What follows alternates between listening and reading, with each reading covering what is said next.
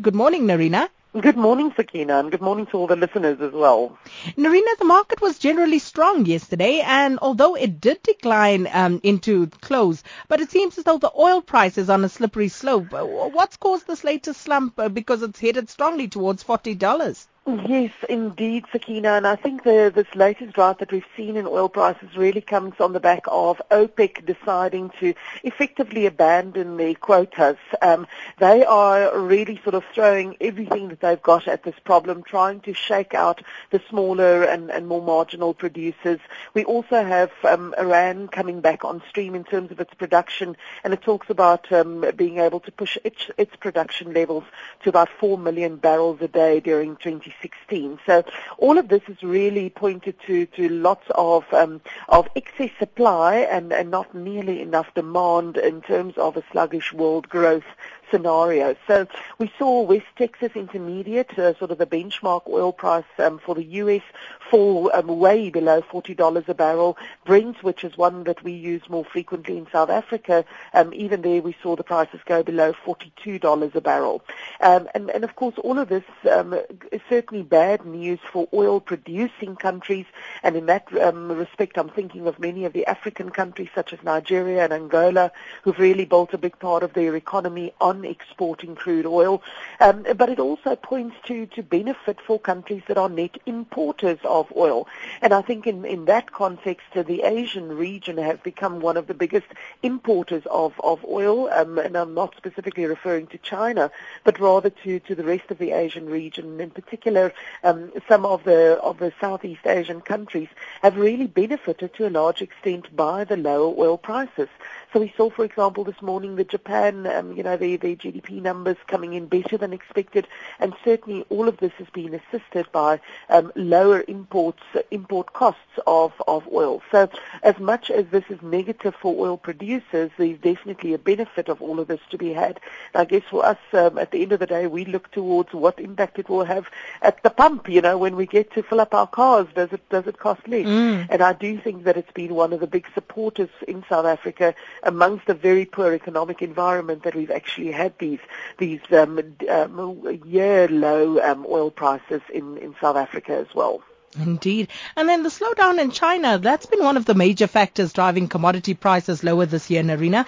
Uh, but other factors, um, if, if, if you look at the strength of the US dollar, how much longer must South Africa and other emerging markets endure this double whammy? Uh, will it ever turn around for us?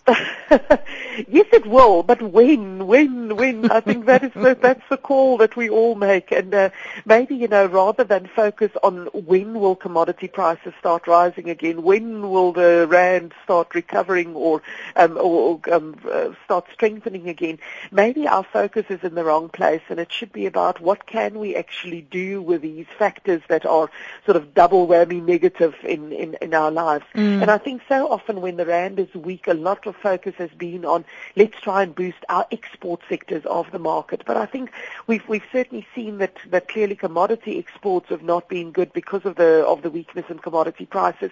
And I think we sometimes underestimate the potential strength that we can have in in terms of reducing our imports. We as South Africa still imports a lot of finished goods into our economy. And I think here's an opportunity for us really to focus our efforts in terms of the economy on sectors not so much for export purposes, but rather on replacement um, in, in the domestic market. One of the things that just comes to mind is, is when I think of the locomotives that PRASA has, has um, imported at great cost and, and not appropriate for South Africa. Um, you know, when you're looking at, at import replacement and import parity pricing, the, the much weaker rand certainly allows opportunity within both the, the manufacturing and, and, and um, industries in South Africa, but also in many other areas where we rely on imports, where we can really sort of try and replace those imports with domestically manufactured goods. And I think by, by focusing on the on the import side of the equation, we can go a long way to, to maybe restoring um, some of the, the trade deficit that we've experienced in recent years. Mm, indeed. And then um, one of the big uh, company stories was the Steinhoff uh, story, and they've moved their primary listing from the JSE to Frankfurt yesterday. Talk to us about that. Is it good or bad news for uh, South African investors? Yeah, talk about exporting. You know, we seem to be very effective at exporting our large industrial companies to global mm. markets. So Steinhoff, the latest in a in a long list of South African companies that really represent a, such a such a, um, a feel good South African story. And and I guess um, you know as much as one sort of feels a little bit sad to lose the primary listing of a major South African company to an international market, I do think it, it, it's um, on the one hand, of course, very um, very good to see that our companies are able to compete on the world, world stage so effectively.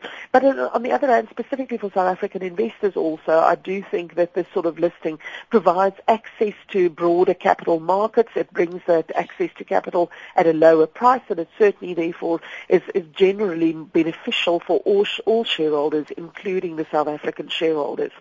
So um, yes, yesterday was really just the culmination of a process that was um, announced probably a good 18 months ago. So so nothing special sort of about the day yesterday, um, but one can understand why the need for this. You know, Steinhoff operates in more than 50 different countries around the world, but the majority of them are European based, and in fact 70% percent of their revenues are now sourced from, from Europe and in euro terms. A lot of that coming from East European markets as, as well. Because of um, the complexity of the number of jurisdictions in which it operates, there was a little bit of a, of a, of a scare and a wobble on Friday when Steinhoff announced that, um, that the German tax authorities had actually been to raid their offices and, and, and that they're busy with an investigation in terms of the tax affairs of Steinhoff.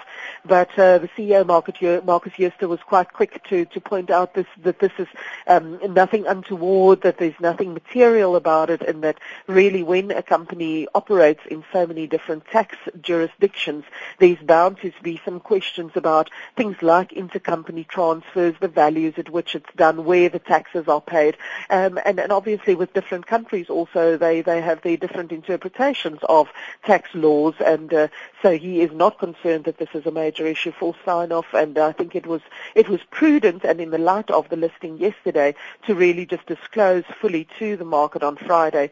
So on Friday the Steinhoff share price took quite a quite a knock um, because of that, but yesterday it recovered very nicely and along with all our other major domestic uh, major global industrial um, companies, Steinhoff also um, share price rose by almost 3% yesterday.